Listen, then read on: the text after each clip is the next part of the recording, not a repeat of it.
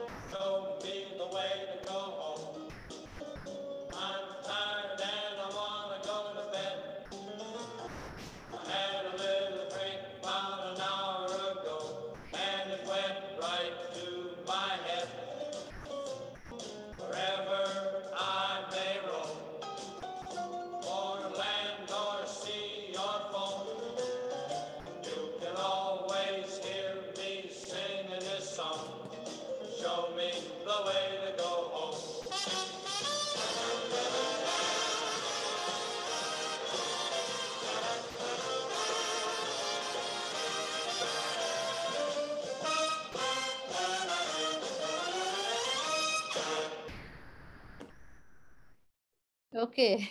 so let's hear the significance of this song. Well, I it's funny, I had to find a recording of it because the my mother used to sing it to me all the time.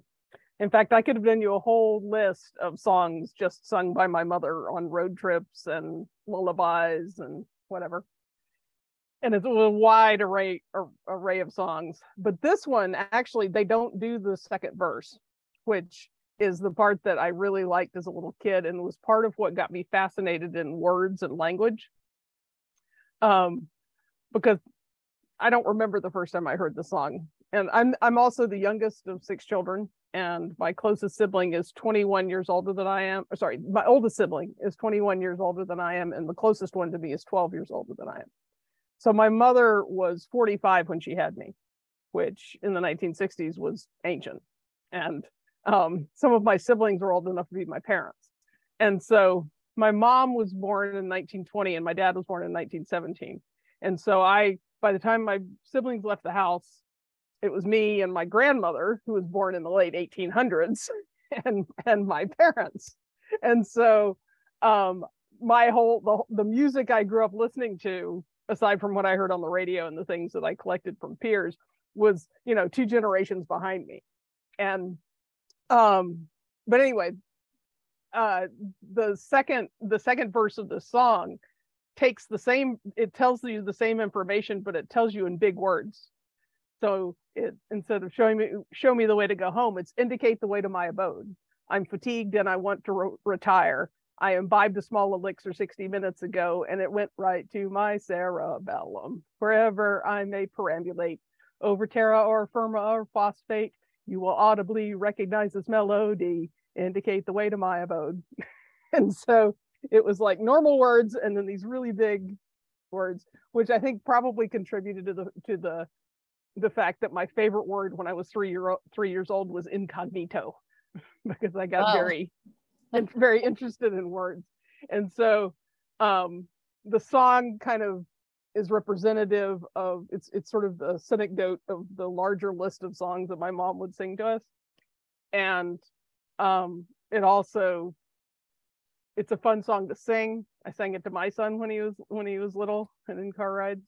And um and it also points to that play of language and stuff that's very and not just important to me but uh, one of my cousins used to say that the the real challenge at my parents house was whether or not you could keep up with the conversation at the dinner table and so it it part of just it's just part of how i grew up and part of how my family thinks i think so that, that's why i picked that one That's that's very interesting.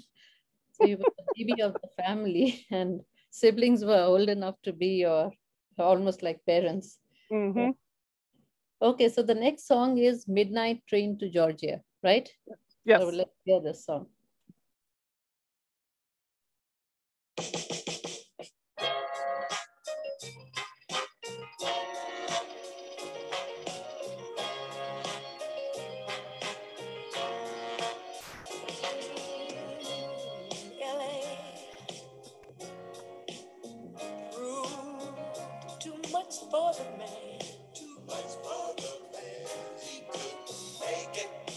He's leaving the life he's come to know.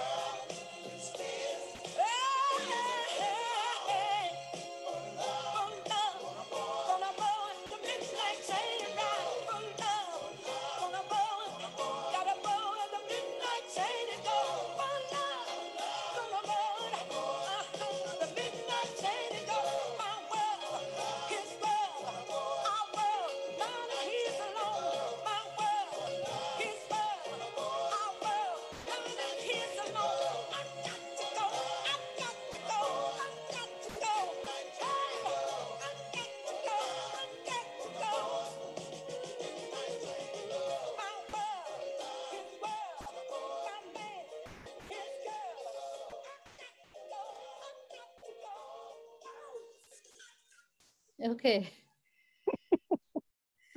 Okay. So this one, Hmm. uh, this one comes from my siblings' generation, um, and particularly my second oldest sister, Vivian, um, who actually was the first one of us to pass away a year ago. Um, but this was one of the she she was teaching me all sorts of like contemporary songs to sing when I was a little kid too. Um, and on top of that, um, we were from I, was originally born and somewhat raised in Georgia. I was my siblings were all raised in Georgia. I was there for the first three and a half years of my life, then in Virginia when my dad was with the federal government, and then back to Georgia when middle of fifth grade through high school. Um, and so it was always sort of associated. Any song about Georgia was sort of associated with sense of home. And I also saw my first live concert of like a like of a big actual you know performing band was of Gladys Knight and the Pips at the Fox Theater in Atlanta. Um, I talked my parents into going, which was not their music, and it was weird that I was, you know, an, an elementary school kid in the '70s wanting to go to the show. But um, then I spent probably at least the next six months after that really, really wanting to be one of the Pips. I really, really wanted to do the whole backup singer thing, and and I liked all their synchronized movements, and I liked all their voice, their vocals coming up over Gladys Knight's, and and um, anyway, it was the beginning of sort of my love of that sound, and um, also too, her vocal range.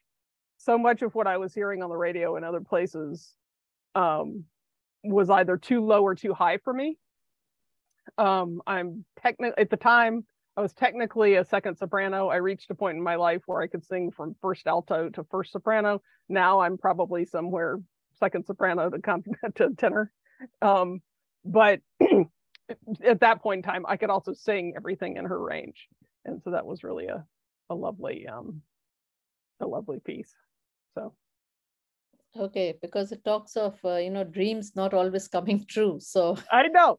Well, I, but the thing about it was too was that re- the piece what I took out of it as a child. I mean, listening to it older, older, it you know had a completely different storyline for me. But as a kid, what I heard was, well, you know, if something doesn't work out, there's always somebody that you love that you can that you can, you know, go you can go off on another adventure with.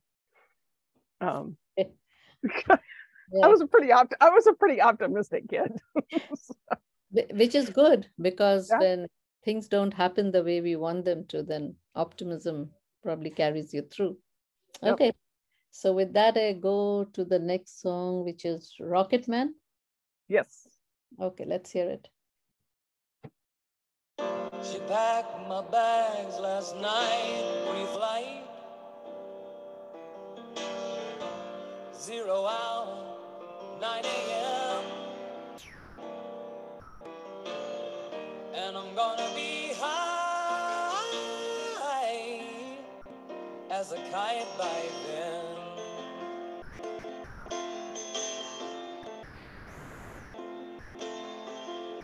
I miss the earth so much. I miss my wife. It's lonely out in space. such a time.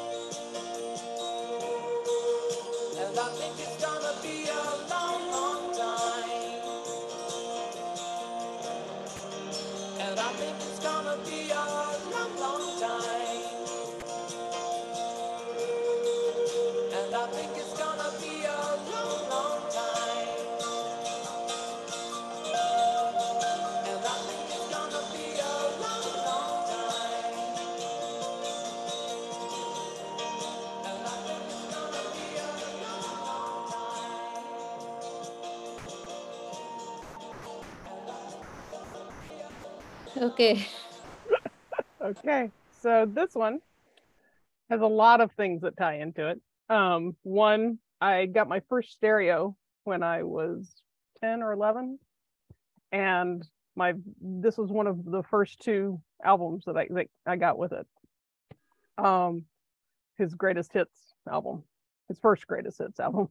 and um I it has multiple resonances. It, it's um, I we had left when we were in Virginia, I had been taking a particular style of piano lessons called the Robert Pace method, which from the very beginning start taught started starts teaching you not only how to read music and play music, but also teaches you how to compose. And so I had composed my first piece by the, t- time I was seven and entered it in a contest and all that stuff. Well, we moved like, you know, four or five years later, and there's nobody in Atlanta that teaches the Robert Pace method.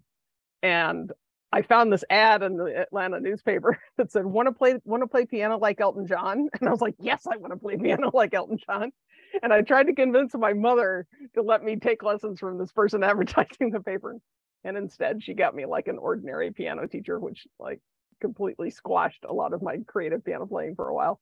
Um, but um, so there's that piece to it is that I've always kind of wanted to be able to pour. I've I've wanted to be able to play the music I hear in my head is different than the music I make when I play. And Elton John pours so much of who he is into the way he plays that I've always wanted to have it just pour out of my hands like his does. Um, the other piece being, or the other two pieces being that I also actually got to see him live, perform live in Boston um, in 1980, summer of 1982 um my between my junior and senior year of high school while I was going to summer school at Harvard.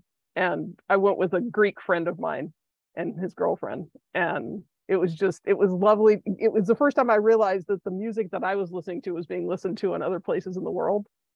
Because it was my my friend Anastasia was the one that was like, I, I got Elton John tickets. You want to go? And I was like, you know who Elton John is? You know, for some reason I had just not sort of my consciousness had not wrapped around the planet like that yet and so that was lovely and then the last piece is i love and i almost put it on the list i love elton john's remake of this song that is out now called what i should have said and it's about his progress of coming out as a gay man and owning who he was as a person and not who people thought he was and or what he was good at or you know just because you can doesn't mean you should kind of conversation which is which is a conversation in me as well is is being um as flexible and interested in as many things as I am. I've done things in my I've done jobs and and projects in my life that you know somebody needed me to do and I was good at it or you know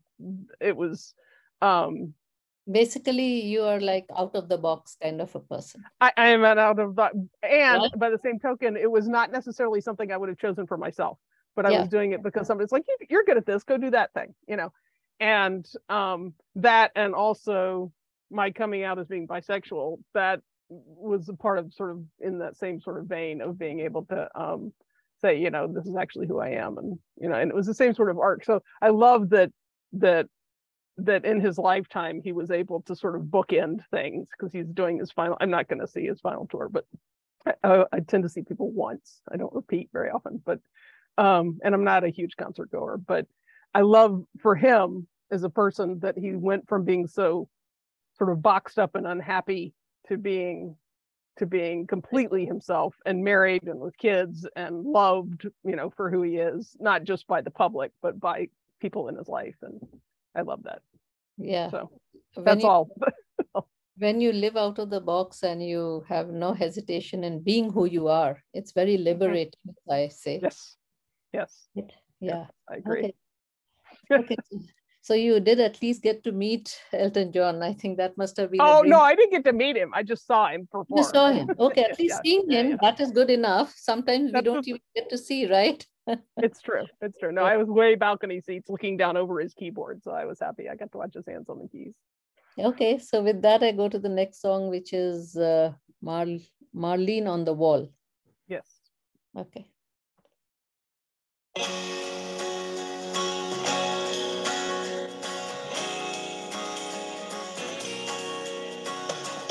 Even if I am in love with you, all this to say would stick to you. Observe the blood, the rose tattoo of the fingerprints on me from you.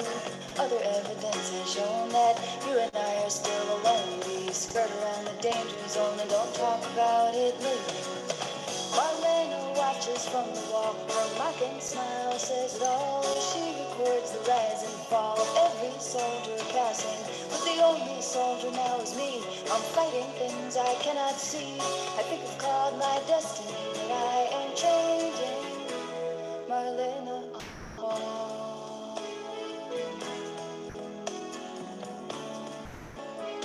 Well, I walked here in the afternoon by the butcher shop with a sawdust strewn. Don't give away the goods too soon is what she might have told me. And I tried so hard to resist when you held me in your handsome fist and reminded me of the night we kissed and of why I should be leaving. Marlene watches from the wall. Her mocking smile says it all. She records the rise and fall of every soldier passing. But the only soldier now is me. I'm fighting things I cannot see. I think it's called my destiny that I am changing.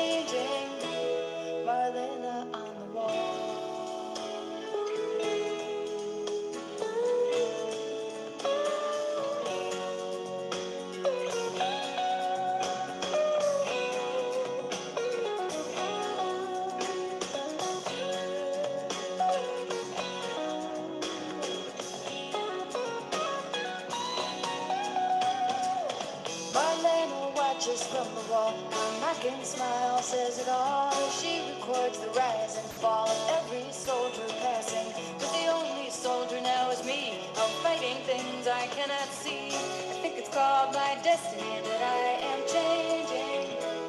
Marlene on the wall.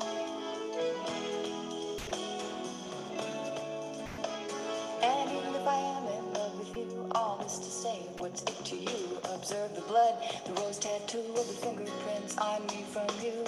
Other evidence has shown that you and I are still alone. We skirt around the danger zone and don't talk about it later. And I tried so hard to resist when you held me in your handsome fist and reminded me of the night we kissed and of why I should be leaving. Marlene watches from the wall. Her mocking smile says it all. She records the rise and fall of every man who's been here. But the only one here now is me. I'm fighting things I cannot see. I think it's called my destiny that I am changing, changing, changing, changing, changing. Marlene watches from the wall. Her mocking smile says it all. as She records the rise and fall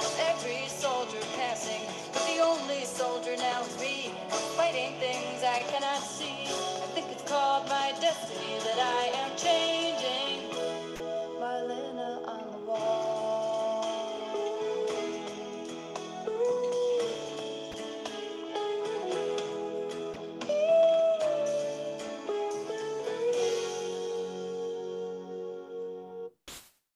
Okay. So I, if you haven't guessed, I'm I've laid these out chronologically.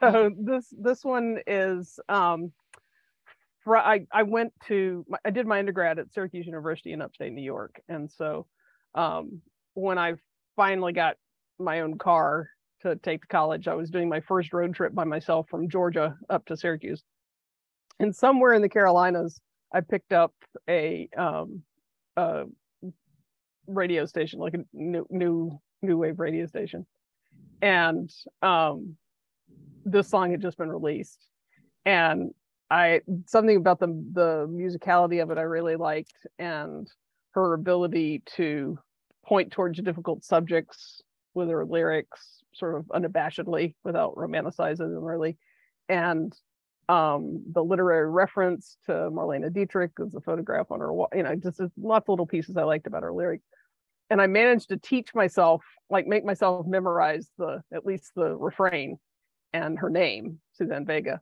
who I'd never heard of before either. And I made made myself memorize them. And and I was doing the drive in one shot. And I and I memorized and I sang the refrain over and over and over again all the way to Syracuse. So I remembered it. And then I went to a, a record store and bought the album. And I'd never sort of like immediately just like gone and bought music like a whole album of music for based on one song i usually like listen to lots of things and i thought of you know played with her for a while and i was very particular but for whatever reason i was sort of driven to go pick her up. And then again while i was at syracuse i got to see her perform. And her performance something had happened and to the in the oh i know what it was we were singing in the small um like basement level of one of the school buildings and she wasn't she wasn't big at that point.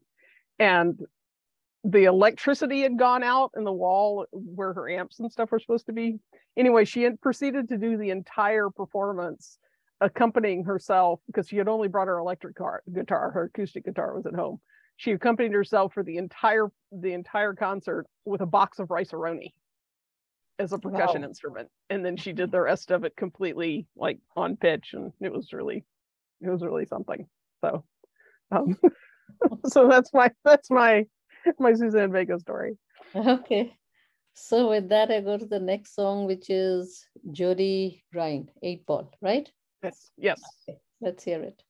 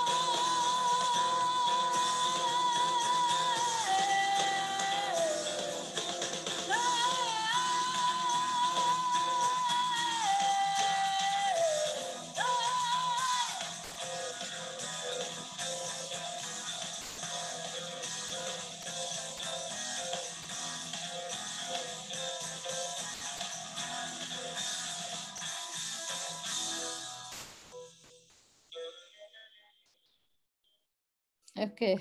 Okay, so as I mentioned, I'm from Georgia. I happen to be from Athens, Georgia, which was a big music town. It still is a big music town, but was a huge music town in the 80s and 90s when I was in high school and college. And um we would go, I was I, I I'm such a I, I was I was there at the very beginning of the music scene in Athens to the point that um when we, we we would go listen to bands like REM and Guadalcanal Diary and all these folks in these tiny little venues that like had one light bulb and they would like open the doors and we'd dance in the middle of the street And at one point, a friend of mine actually was in a band called Band 37 because there were only 37 bands in Athens and there were only like three or four venues. And so everybody knew everybody. Well, the Jody grind started because there was a there was a guy who performed under he was just himself. He was a drummer mainly and he knew like two chords on a guitar. And he performed under the title uh, e- Evening with the Garbage Man. And he was playing some ballad tune. And there was a woman sitting at the table closest to the stage in this tiny tiny little room. And she starts to kind of laugh at him. And because he's trying to sing and play and everything all the same time. And finally he looks at her and he goes you think you can do better? Get up here and so she happens to be classically trained. And so she gets up and she that was who you heard singing was was kelly hogan. And she gets up and sings and blows it out of the water. And they end up becoming the jody grind. And they get a bass player and a guitar player. And and they but the, they would do these big sort of tight musical numbers lots of them sort of uh, classical ballads like did a beautiful beautiful rendition of um, a couple of songs from porgy and bess you know just amazing pieces but their intermission performer was this giant like six foot two redheaded for all intents and purposes, redneck um, named Deacon Lunchbox, who would get up and perform socially conscious poetry at the top of his lungs. And so it was this jarring experience of these beautiful, this beautiful musicality and this just whoa, right in your face, really funny, really, really open-hearted, socially conscious poetry coming out of this guy that looks like, you know, he's all the things you think of when you hear the word the phrase redneck.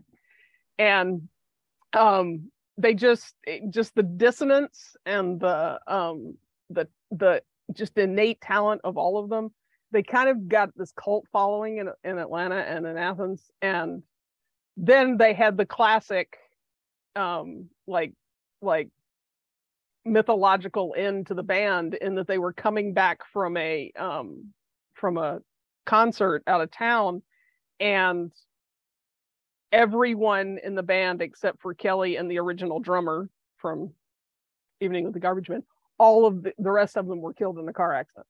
Oh my God. Including Deacon Lunchbox. This guy, Tim Rettenberg, who, whose stage name was Deacon Lunchbox. When Deacon Lunchbox died, they shut down Peachtree Street in Atlanta, which is sort of like saying they shut down Broadway in New York.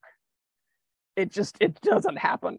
It's like the entire city goes through that artery but they shut down that street and musicians came from all over the world and did a like a new orleans style parade wake music session in honor of him and the other members of the band that had passed away and well, end of the story being um, when we found out that we were having a boy um, we named my son Deacon after Deacon Lunchbox.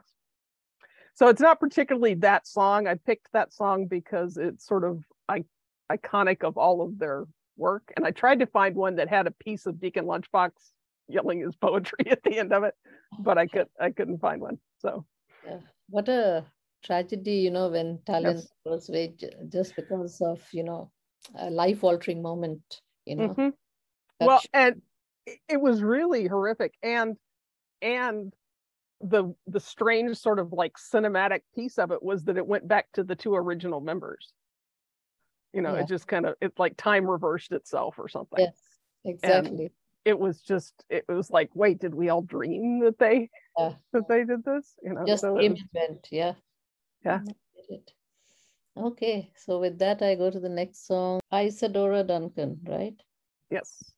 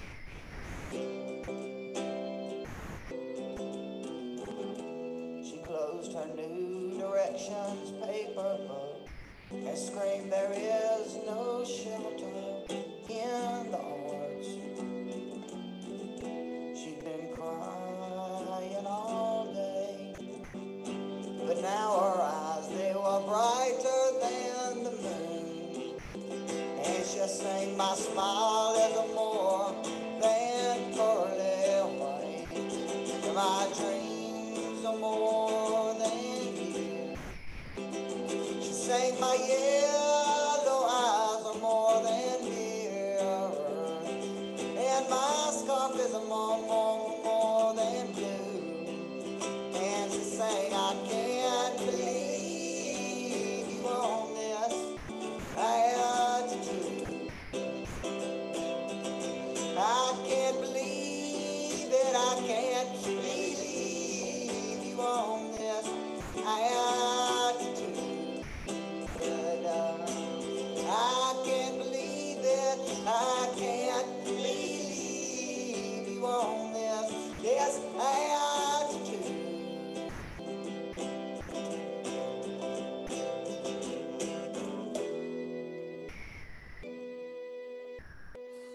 Okay.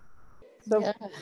Vic Chesnutt is another Athens artist who has also sadly passed away. He um he came later on in the Athens scene, or came to my awareness at least.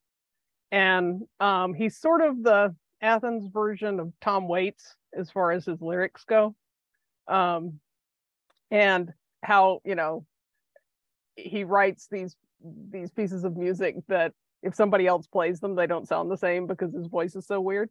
Um, that he, you know, he, part of his part of his pieces are about who he is just by virtue of him being him. Um, I also tend I never met him, but like my brother-in-law knew him knew him very well and and he whenever I hear his music, it ties me into our group of friends that are all musicians. Um, some of them working musicians, some of them very successful other places, but also in bands and have been playing for decades. And and his pieces are the ones that that and his lyrics are the ones that we will often quote each other, you know, just a phrase or whatever. either completely out of context or in reference to a particular event that that has happened um, in our group of friends that have known each other forever now. Um, it seems like, and it's uh, and so it's more the it's more the the ambiance of his music um, that uh, I think the two I think the two Vic Chesnutt or the three Vic Chesnutt uh, lyric lines that people that our group of friends quote the most are what is he building in there? And um I can't believe you in this attitude which we just heard and uh Pablo Picasso was also an asshole which are all which are all um which are used as like shortcut vernacular for for or short, shortcut phrases for for our group of friends to reference different things. And so I don't know. It's just it it it uh it bring it reminds me of my connection to all of them, I guess. Music is definitely an essential part of your life since childhood, right? Yeah. Yes. Fast Car by Tracy Chapman.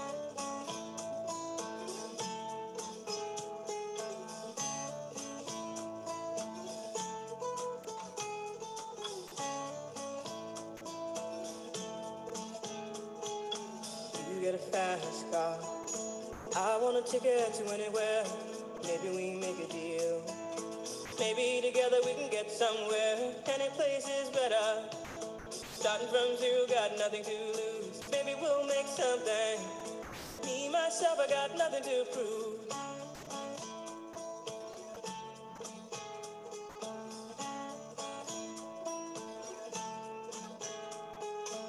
You got a fast car. I got a plan to get us out of here. The convenience store. Managed to save just a little bit of money. Won't have to drive too far. Cross the border and into the city. You and I can both get jobs and finally see what it means to be living.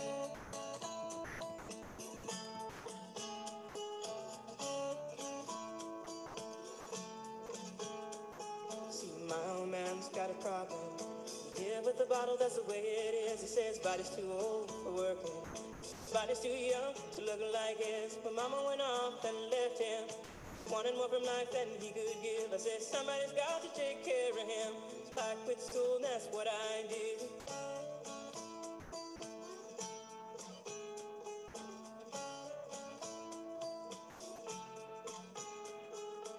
You got a fast car. Is it fast enough so we can fly away? We gotta make a decision. Leave tonight or live and die this way.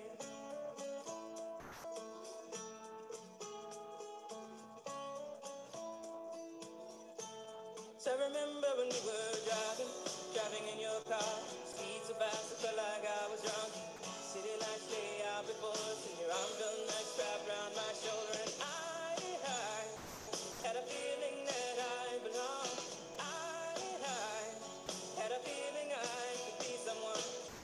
someone, be someone. This is a favorite of mine too. Yeah, I love this. Um, the reason I put Joan Armatrading because I originally put I love it when you call me names by Joan Armatrading, and then I decided for that period of time of my life that this was a better one, and then I forgot to change the artist on the list. so No, this is a good um, song. The artist is uh, also good. yes, um, so um, this is me in London. Um, I wrote it into my curriculum that I had to do a try. I, I, I wrote my own curriculum combining editorial design and theater design and technology. And in my writing my curriculum, I wrote it in that I had to do a semester in London. Um, so so I'd actually had enough credits to graduate after four years, but I still had to fulfill that requirement. So my um, I went to London uh, for a trimester or for semester, and uh, as it turned out, my favorite professor, uh, the uh, Leonard Dryansky, the design professor in the drama department at Syracuse, was going was the faculty member that was going for that semester as well, and no other design students went. So he and I basically spent an entire semester going to plays, eating good food, and drinking good beer, and going to museums and calling it school, and it was wonderful. Um, and I had uh, when we got there, all the students got there. Um, the we were supposed to divide up into you know roommates for you know, finding housing and whatnot. Well, everybody paired off, and there were five of us left that were like, you know, the island of unloved toys. so, so we had, and we were the strangest combination of people.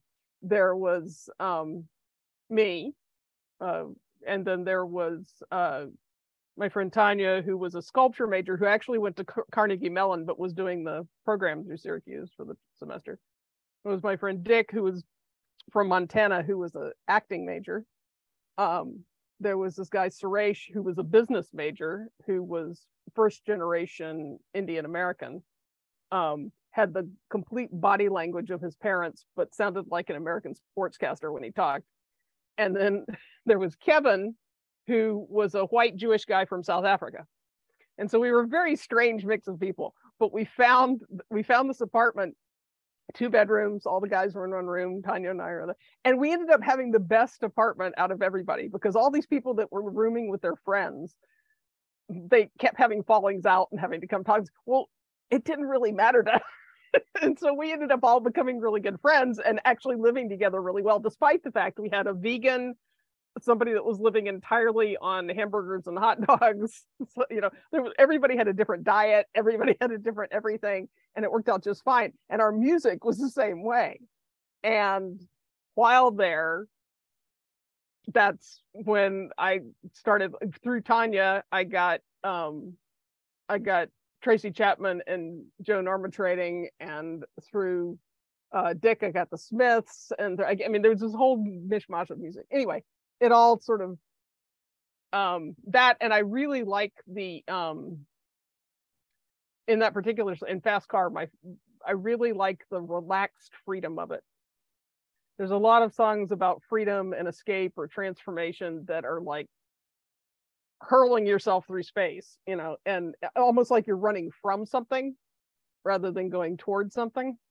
And I really like Fast Car because it's there's a there's a expansiveness to it and a and a uh I don't know, just a, a more laid back, you know, this is the way to this is the way to go. Um anyway. Yeah, So there you go. you know, from your share, I can see that why the the five of you who were left and not were since because you you know you were all different and Mhm. we talk of diversity and inclusion it's actually Right. that you were you know you were actually discovering each other in every every which way while the ones who had partnered probably discovered ironically that they did not know those people as well as they thought and when you start to live on ba- you know based assumptions and presumptions then you see that Mhm. there's a huge disconnect right Right. and that's how life is so if you're accepting in nature and you're open to things then Mhm. there is much more growth and you know evolution i think yeah Well, and and all of those people that were living with their friends kept coming to our apartment yes to talk to us about talk, to talk about what was going on and upsetting in their apartments and trying to figure out why we were doing okay. We're like, sorry. yeah You know?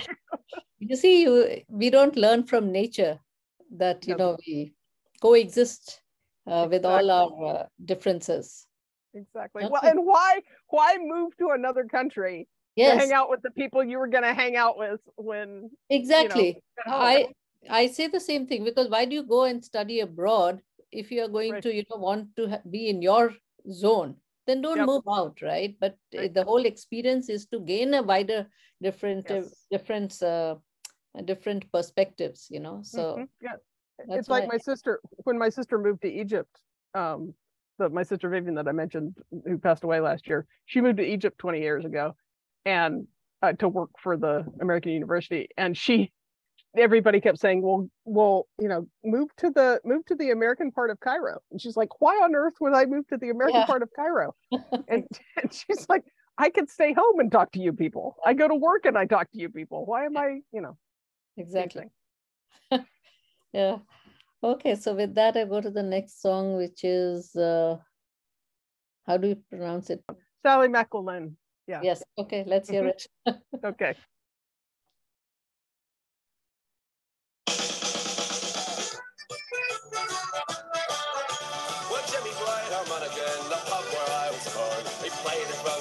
Time to the peaceful early morn. He soothed the souls of psychos and the who had the horn. And they all left very happy in the morning. But Jimmy didn't like his place in this world of ours. Where the elephant man brought strong man's decks and he had too many powers. So they start to see the grieving of the people that I'm leaving. And he took their oath, but God knows in the morning. We walked into the station in the rain. We kissed him as we put him on the train. And we sang him a song of times long gone. Though we knew that we'd be seeing him again. Sad to say, I must be on my way. So buy me beer and whiskey, cause I'm going far away. I'd like to think I'll be returning when I can. To the greatest little boozer and to Sally MacLennane. The years went by and smiles were shine, so grew to be a man. I learned to love the virtues of Sally MacLennane. I took the cheers and drank the beers and crawled back home a barman in the morning. I pried the pump and took the hump and watered whiskey down. And took the booze and horses to a men and drank the brown. I heard the say that Jimmy's making money far away. And some people left for heaven without warning. We walked into the station in the rain. We kissed him as we put him on the train. And we sang them a song of times long gone, though we knew that we'd be seeing them again. I'm sad to say My way. So buy me beer and whiskey cause I'm going far away. I'd like to think I'll be returning when I can to the greatest little boozer and to Sally MacLennane. When Jimmy came back home, he was surprised that they were gone. He asked me all the details of the train that they went on. Some people they are scared to talk, but Jimmy drank until he choked. Took the road for heaven in the morning. We walked into the station in the rain, and we kissed him as we put him on the train. And we sang him a song of times long gone, though we knew that we'd be seeing him again. Sad to say, I must be on my way. So buy me beer and whiskey, cause I'm going far away. I'd like to think I'll be returning when I can to the greatest little boozer and to Sally MacLennane.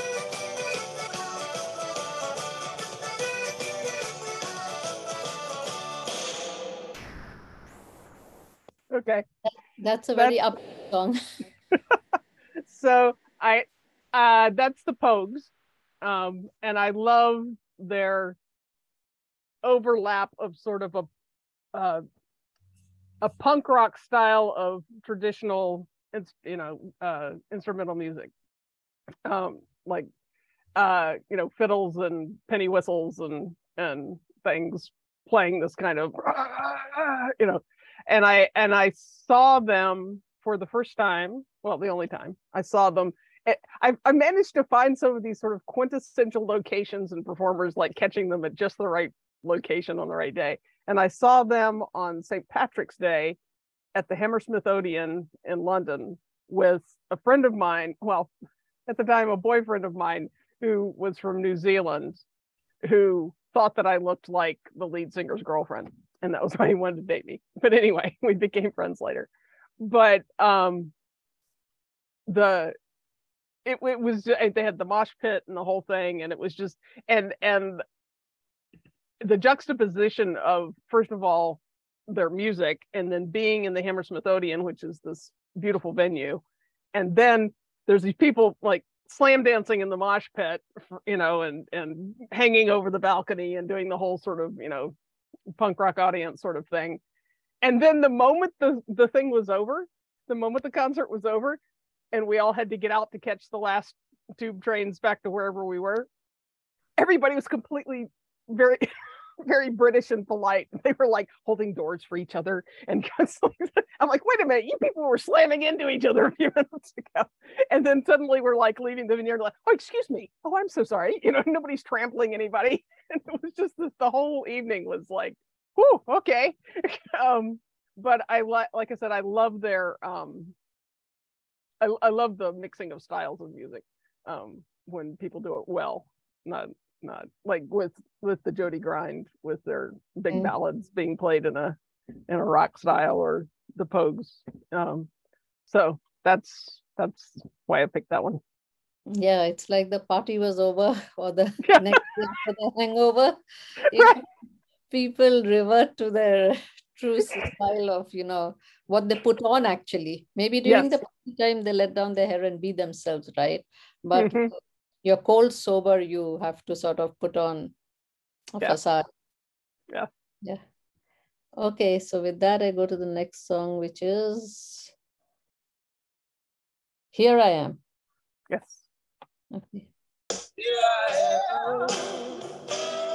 Yes, it's me.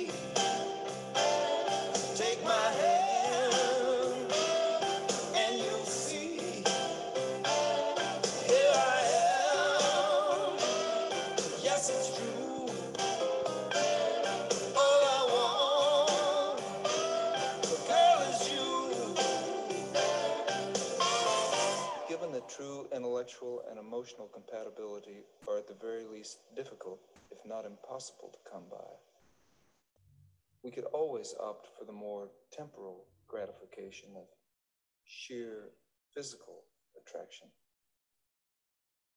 That wouldn't make you a shallow person, would it? Here I am.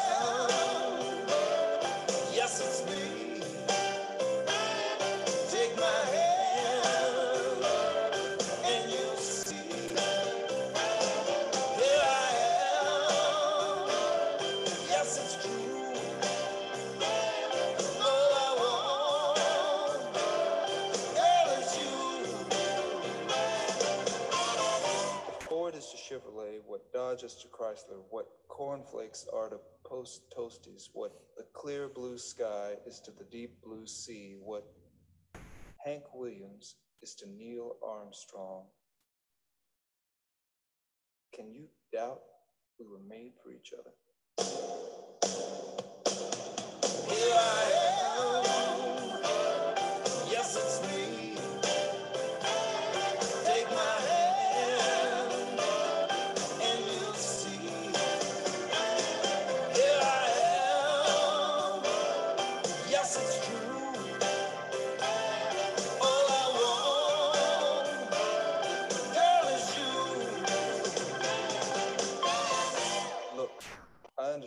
Too little too late. I realize there are things you say and do you can never take back. But what would you be if you didn't even try? You have to try. So, after a lot of thought, I'd like to reconsider.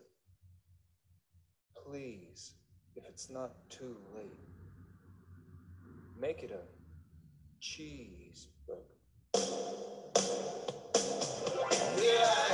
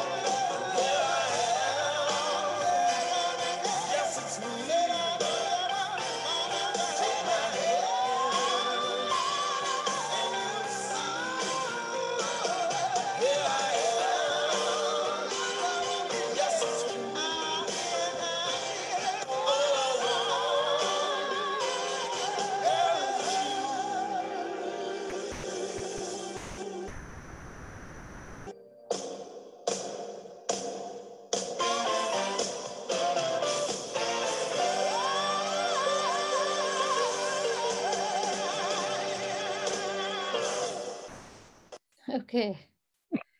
It's a deep song and an unusual song. Yes. And it's it- it's he if you if you look at if you look at Lyle Lovett, he looks he's he looks um like kind of a quirky country western singer. And his but his he has a his he's Lyle Lovett and his very large band. And he has a very large band. And um the one of the things I like the way he I like the way he and his I wouldn't even call them backup singers because he will trade off with them and he will let them take the high you know they'll- suddenly they'll sound like they're they're the front singer and he's he steps back. Um i also love his sense of humor and um and this piece speaks to me of uh, I heard about Lyle Lovett through my friend Becky um, when she was dating my brother-in-law, my husband's twin brother. And um, and it I always think of like the early 90s when my husband and I were newly married living in Minneapolis. And um, and again, it's one of the ones that our group of friends quotes um, because there's so many things in there. Um, you know, like the uh, Neil Arm, like uh, Hank Williams is to Neil Armstrong, you know, or um, and I, and there have been occasions in my life where uh, either sending me flowers or on a you know on a card or something from my husband, he'll say, "Please, if it's not too late, can we make it a cheeseburger?" You know, um, so there's a there's a um quirky romance to the song that I really like. And a lot of his a lot of Lyle Lovett's music is that way. That, you know, he just he, he takes a twist on things. He takes like a, a what might traditionally even be like a, a smaltzy country western song and puts this weird twist on it and then puts this big big band sound behind it. And anyway, it's just again it's that mix of of sounds that I like. Yeah, it's uh, you have an interesting, uh, uh, you know, interesting characteristics according to your bio, which I will come to later. So, you know, your songs are also quite different.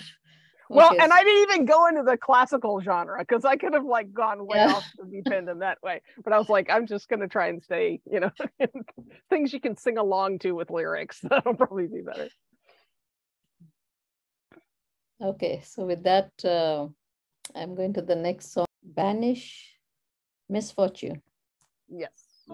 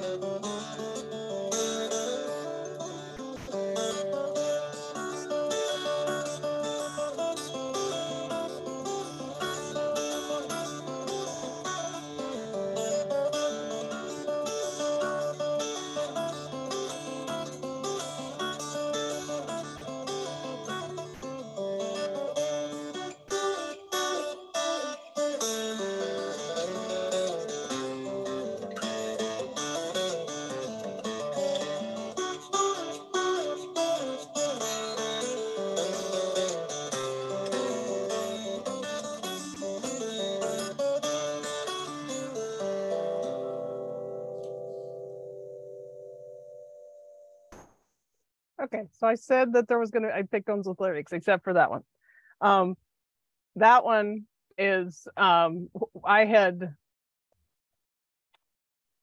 like I want to say 88, 89, 90, somewhere before or after we got married. My husband handed me, I'd never played a string. I'd played a stringed instrument a little bit, a little viola in like elementary school, but I had never played uh like a guitar or a mandolin or anything. And he gave he had this little pine mandolin that he handed me, and my husband's classical guitar player.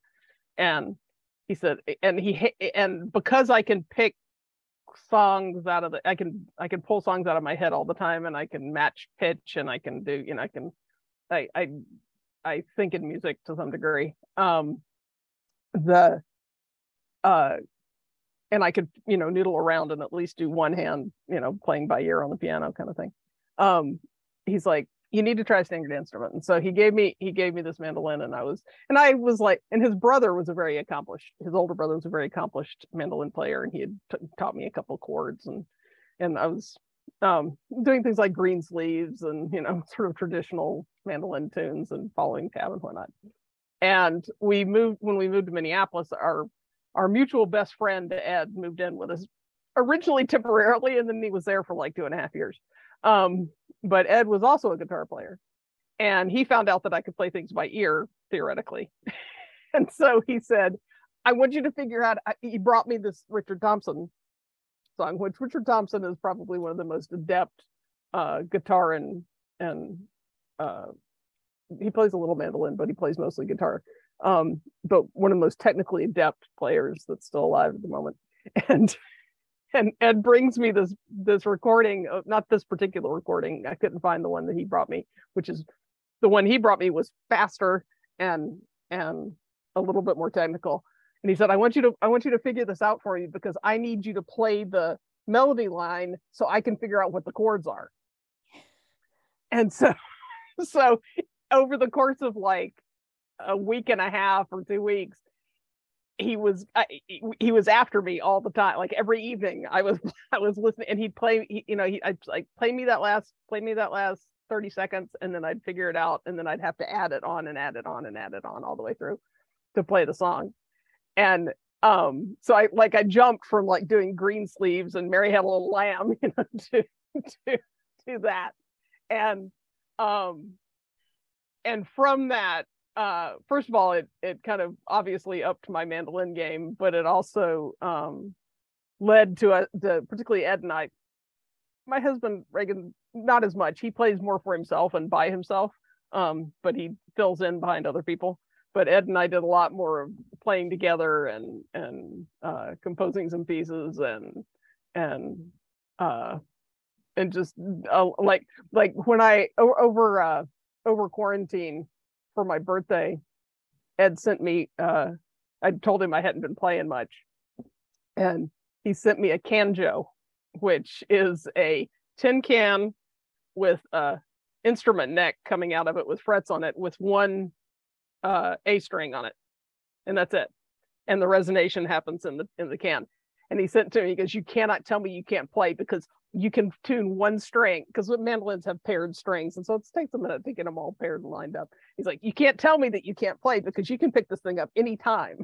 so so he's sort of that song always takes me back to him because because he's sort of the he pushes me to do the he pushes me to do the things that I love. He also was the person that pushed me to illustrate a, a kids book that he wrote, which we still haven't published, but still he he pushes me to do the things that I love and he pushes me to push myself in doing them. And and so that's sort of what that and whenever I sit, basically he brings out the best in you.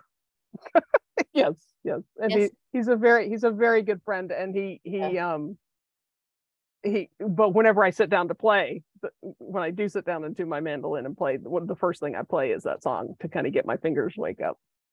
And so that's yeah. why I included it it's good to have, uh, be blessed with friends who know your potential and you know who push you to be the best version of yourself. Yeah, that's amazing. Okay, so with that, I go to the next song, which is the five stair steps. Oh, child, right? Mm-hmm. Okay.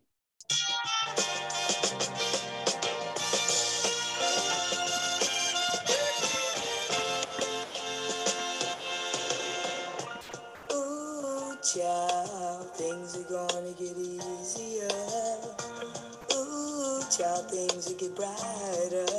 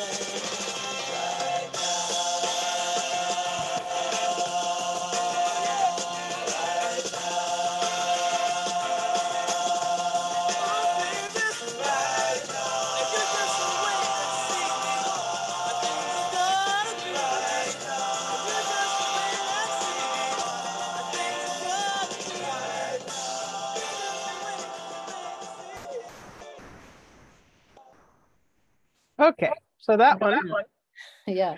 that one brings us to our move back to the East Coast to Maryland for me to go to acupuncture school. And which happened to be we moved we moved here um in in June in July of um 2001. So just a few months before 9/11 happened. And um at that point uh the and this is connected i'll get i'll get there. But at that point um the show the west wing was um running on television. And my friend doug who was back in minneapolis he's originally from boston but he'd been in minneapolis and he and i knew each other from working together at the minnesota aids project. Um and he was also a performer around town. Um he sent me a uh he he burned a, a well first of all with the west wing part he and i would call each other when the west wing was on and if anybody had looked through my window you would have thought i was watching a football game because because I would like I would be conducting the opening music and I'd be like and something would happen and I'd be like, oh, you know, and he'd be and we'd be on the phone to each other like yelling at each other like I can't believe they did this. I did that, you know, whatever it was. And um so it was like this it was like this, you know, sports event for us. And um he sent me uh he sent he sent me a, a DV after 9/11 happened. He sent me a DVD of music which had um a couple of songs that like well like uh the jackal which is performed by one of the actresses on on the west wing at one point and um or lip synced. And there but it had a bunch of other songs on it too um, that he just they made him think of me and and it was to sort of cheer me up and whatnot because I was telling him, you know, we, at that point we were seeing more helicopters in the sky uh, than birds, you know, and um, and there's something quintessentially hopeful about about that song anyway. Um, but adding on top of it, him sending it to me right after 9/11 and adding it on top of it coming particularly from my friend Doug, who is one of the few people in the world that can make me laugh so hard I can't breathe. Um, I don't know. It's just it's whenever I have a if I have a bad day or if I'm feeling particularly discouraged about something, um, because of all of those associations, that that song will pick me right back up. So Yeah, your shares are very interesting because you know you share about people who make differences. And I like this about making you laugh because I'm prone to say that I don't have a funny bone. But there are a few people, very few, who can make me laugh, you know, and that's a rare quality, you know, for somebody who's not the laughing sorts, you know, if you find somebody who can make you laugh. Yeah, so that's awesome, share. well, I'm very I, I'm I'm I'm fairly adept at making other people laugh. Yes. but it's but it's rare that I actually flat I mean I'll be like ha you know but it's rare that I will actually have a full on laugh and Doug can pull one out of me in seconds. And so you have yeah. a very you have a very nice open white smiling countenance i have to say that. So thank you. I think um, if not laugh people looking at you or having a conversation with you will automatically smile be smiling all the time. Um except that when I don't smile when I'm concentrating I look like I'm going to kill someone. So when I'm like okay. Here so, here, uh, here so no here this is this is the face when I'm concentrating Okay, but that's not, you know, to some, maybe you may be at that moment intimidating, but you know, we have, but you I know, we understand. have, I understand because, you know, we have our moments when we look uh, or present ourselves Yes. according to what people are seeing. I, you know, I always say, don't let people define you because how they're seeing is based on their mi- mindset. absolutely So, you know, absolutely so we can't really say this thing. So with that, yeah we it's one extreme of the I, I i'm pretty good at at, at extreme you know beginnings and endings or extremes of things it's the middle part i'm not very good at but yeah i'm either like look like i'm going to kill people or you know i'm i'm a very But you know, it's a good thing because at least people will not mess with you if you put on the look. it's like, true Don't mess with me, It's right? Yeah. it's true i i walk i use that face when i walk through parking lots by myself Yeah. in the evening so it all works out Oh, okay. So with that, we come to the finale, the last song, which is Abdi Galbi, right? So Mhm. Right way. Okay, let's hear it.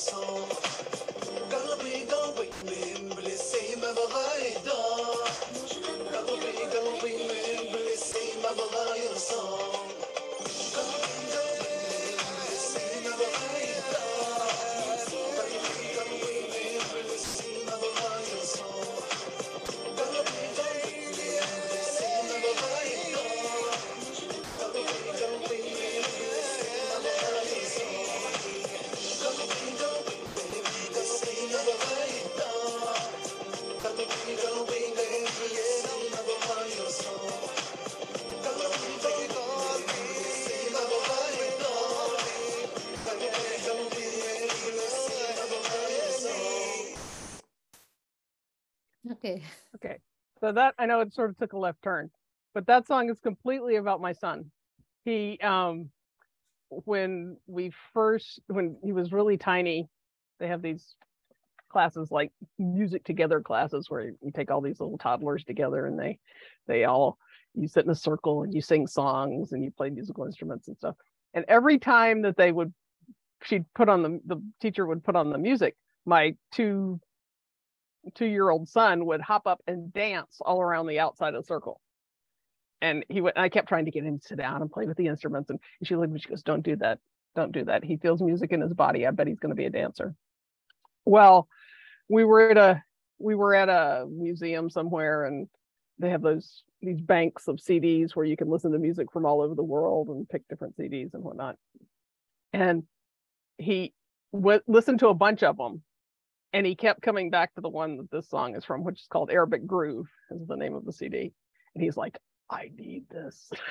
so we took it, we took it home, and easily, at least once or twice a day, this or African drum music or the Lion King soundtrack were like our main background of his child of his tiny childhood, and we would dance together in the kitchen.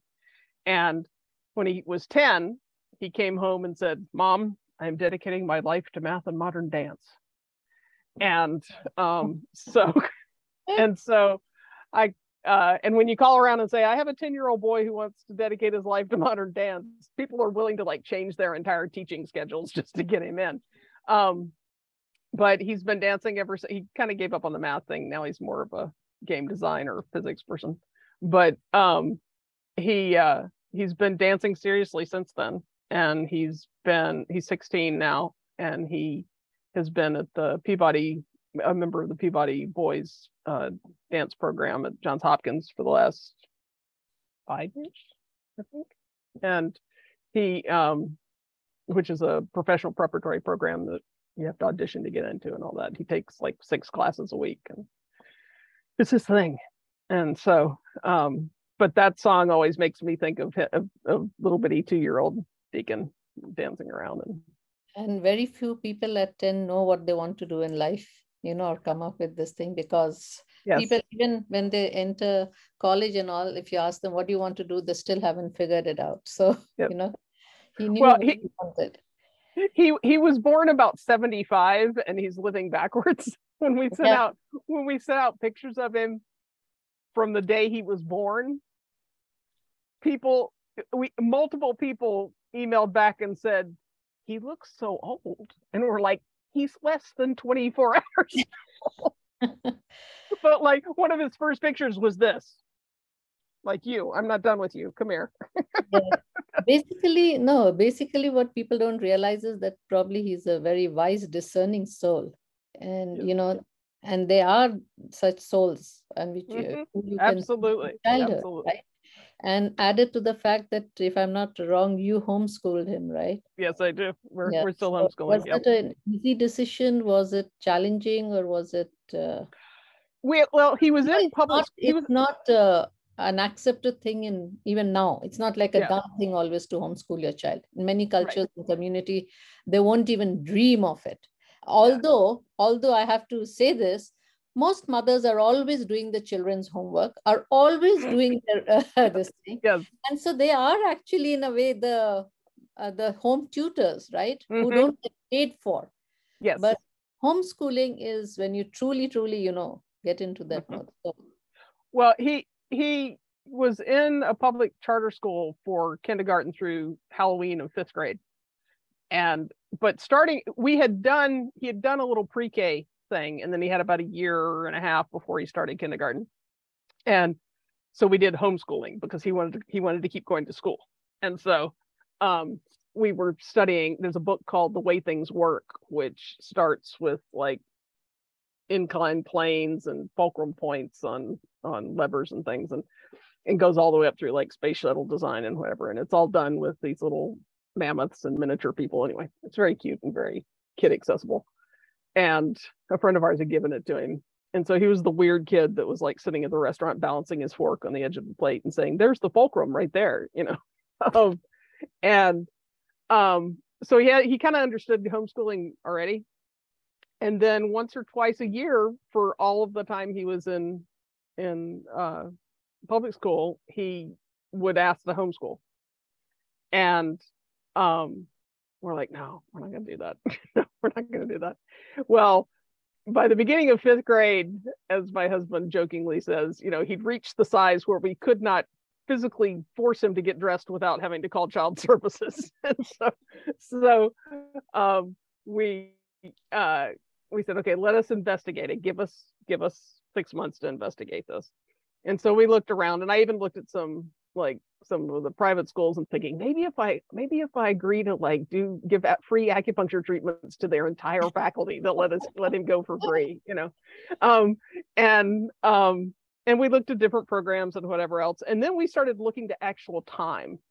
And we looked at how much time we spent preparing food um, wrestling him into getting to school driving to school dr- waiting to pick him up doing the whole all that stuff.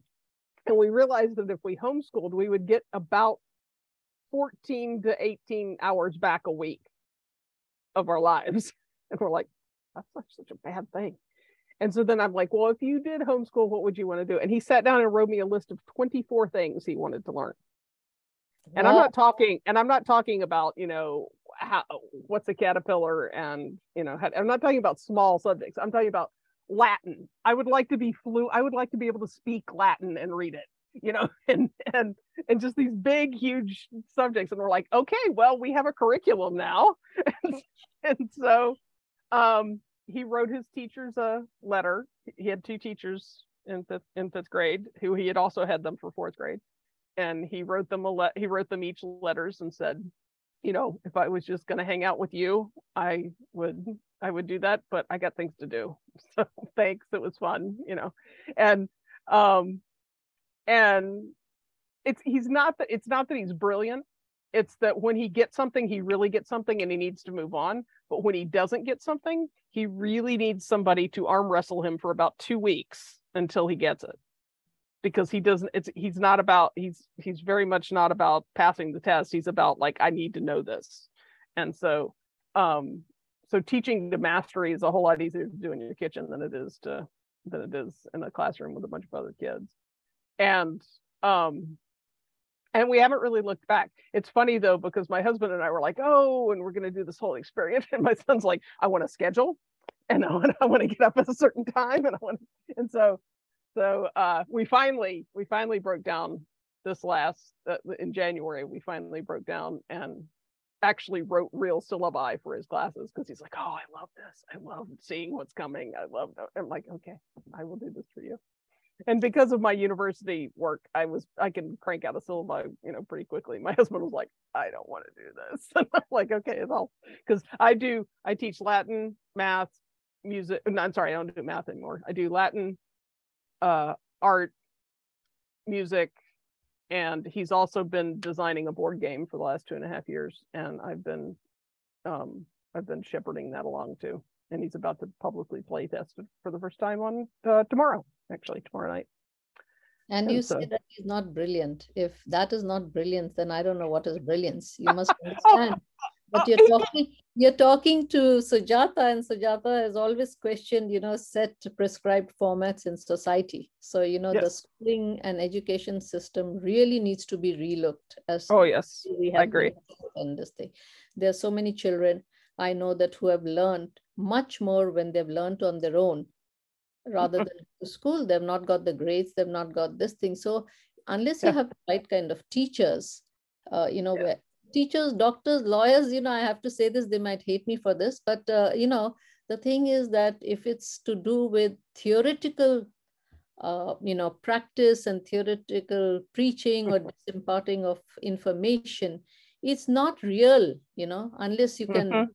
tap into a child's potential and actually teach the child to think. You know, we it, the whole curriculum is about learning by rote, whether it's Yes. math, physics, chemistry, whatever subject you take it.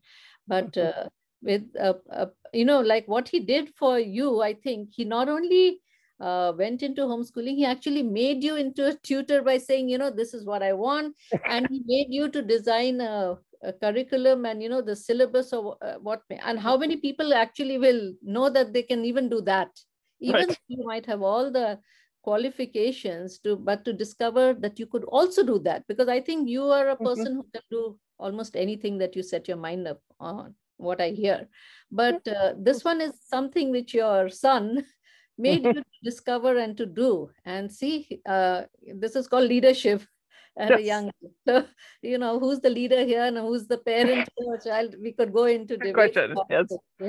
good question yeah so that is uh, brilliant. Uh, now i have one question for you because i Yes. really have to have your share on that. In your bio the last line if you see you talk because i'm an animal person okay? So you talk about your opinionated cat and what was that? The dog who's you know oh who's who's a, a, a buddhist monk Yes. who took a wrong turn at i reincarnation? have to, i'm very intrigued and i have to hear a little bit about that.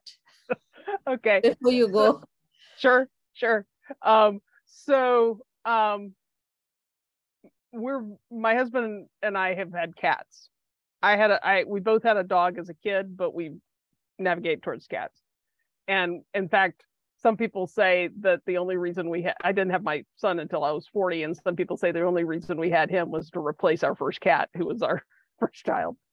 Um when my son was like five no when he when he was like two years old or so maybe three years old he he he um he you know said could we get a puppy? And he had not really shown any interest in dogs or anything really. And we and we said no not till you're five.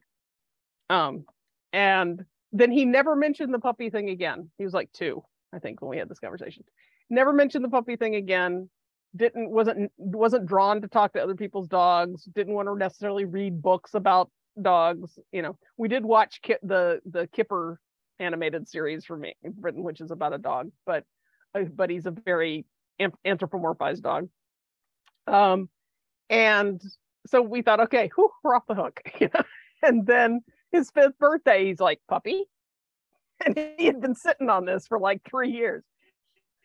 And so through talking to him through talking to a friend of ours who was a vet um and just what we wanted and the fact that we lived at that point in a row house in Baltimore where the first floor was two um, like a story and a half high ceiling and the stairs were in the back of the house and they went the short way through the thing. So we had this basically very extremely steep stairs that went from the first floor to the second floor and most of our living space was on the second floor and um so between all those things this is the dog we were looking for we were looking for a red dog with bear in mind a five year old contributed to this list a short haired red dog with one white leg that was female that acted like a moderately active dog outside and acted like a cat inside.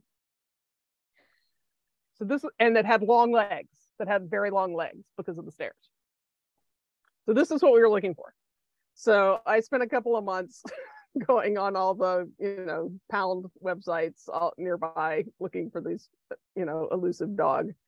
And I finally found two short-haired red dogs about an hour away and i'm like i'll just bleach one of the legs i don't care that's fine look at so, so we go to meet these dogs and we're on the wait list to like go talk to the dogs in the little greeting area and we're explaining our ridiculous list of demands to the woman behind the counter and she said oh i have the dog for you to meet he's male he's got long black hair he does he's he does have the long legs you're looking for, but he absolutely has the personality you want. And we said, okay.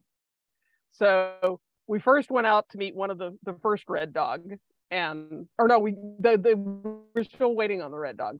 So we go to meet this this black dog. This black dog with tan on his nose and his feet. He was about he was about four or five months old. Um, and in in the pound, you know how the dogs, if you're wa- if they're walking down the the thing, they talk to all the other dogs on the way out. Not this dog. This dog was like, "I'm going outside. I'll be back."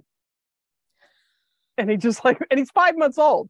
And we go out and we sit down. And we talk to the dog, and and we're like, okay, well, let's meet the red dogs, and we'll see. So we put him back, and we meet the two red dogs. And the two red dogs were very much sight hounds and very much like super fast, you know. they're like ball, ball, treat, ball, ball, treat, you know. And and my son looks at me and he goes, "Mama, these dogs are too fast for us. Can we go back and talk to the black dog?" so so we get the black dog out again. And my husband, who did not want a dog at all, who is the serious cat person, sits down next to this dog and looks at me and says, Janice, this is the dog. And I said, okay then.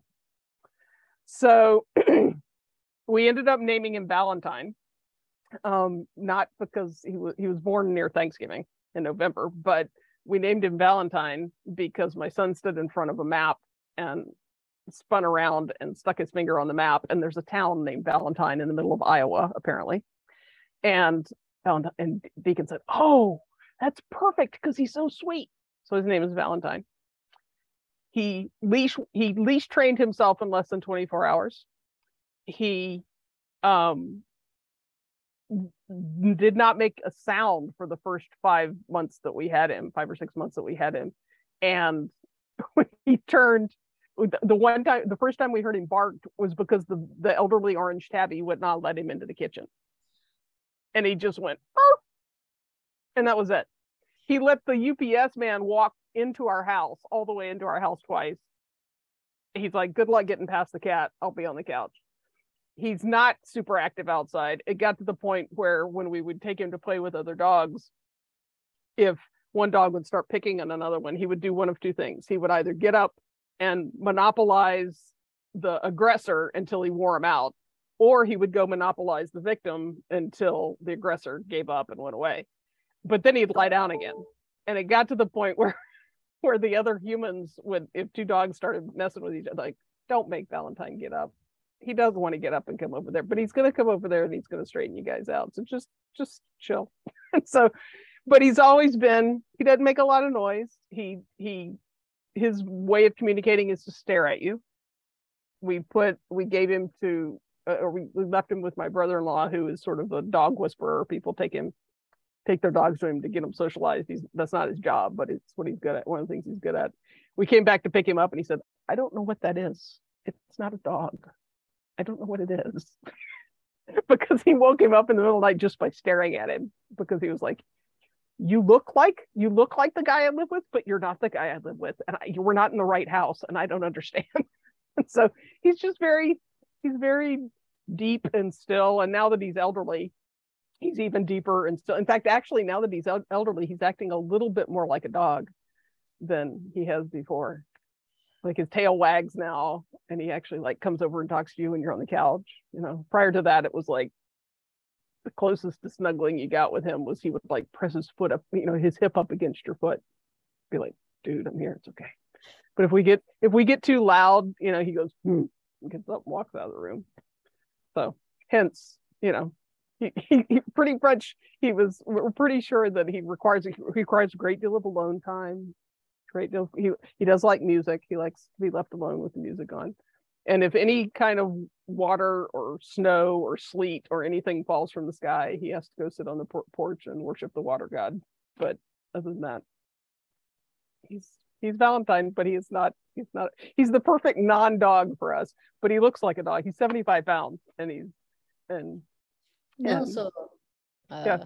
I think you've not read my book, but in my book, uh, I had I had three dogs. Now I'm left with one, but I have one dog who's spiritual and definitely not really a dog. Dog. I sense that it's some spirit which has come in the shape of a dog. So I Mhm. totally resonate because uh, Valentine has evoked everybody to recognize that you know, and not the usual kind of dog, you know, and across the board if people can understand his character and he from what you describe it's so resonating like almost human like you know And Mhm. now when he's old probably he has to rely on his physiological things you know to get his message across because now the silent looks will not always work right so, Right. so yeah, what, no, he what about your opinionated cat Oh, our opinionated cat. Well, she she actually is the person that brought us this house. She um she after our first cat Rue was the one that that everybody said we had Deacon to replace. Hmm. Um our second cat, El, Rue was an eight pound black tortoiseshell and she had to have a like she she had a chair at, at any like family gathering at the table. She didn't get up on the table or eat the food. She just needed to be part of the conversation. If you walked into the house, she she'd smack you in the leg until you talked to her. Um, because it was her house. And Elroy, our second cat, was an orange tabby that was almost 20 pounds that we bought as a pet for Rue. And she's to the day he died, he thought she was bigger than him. Um, and after she died, we had to he had to go out and find somebody else because he couldn't figure out how to be the only cat.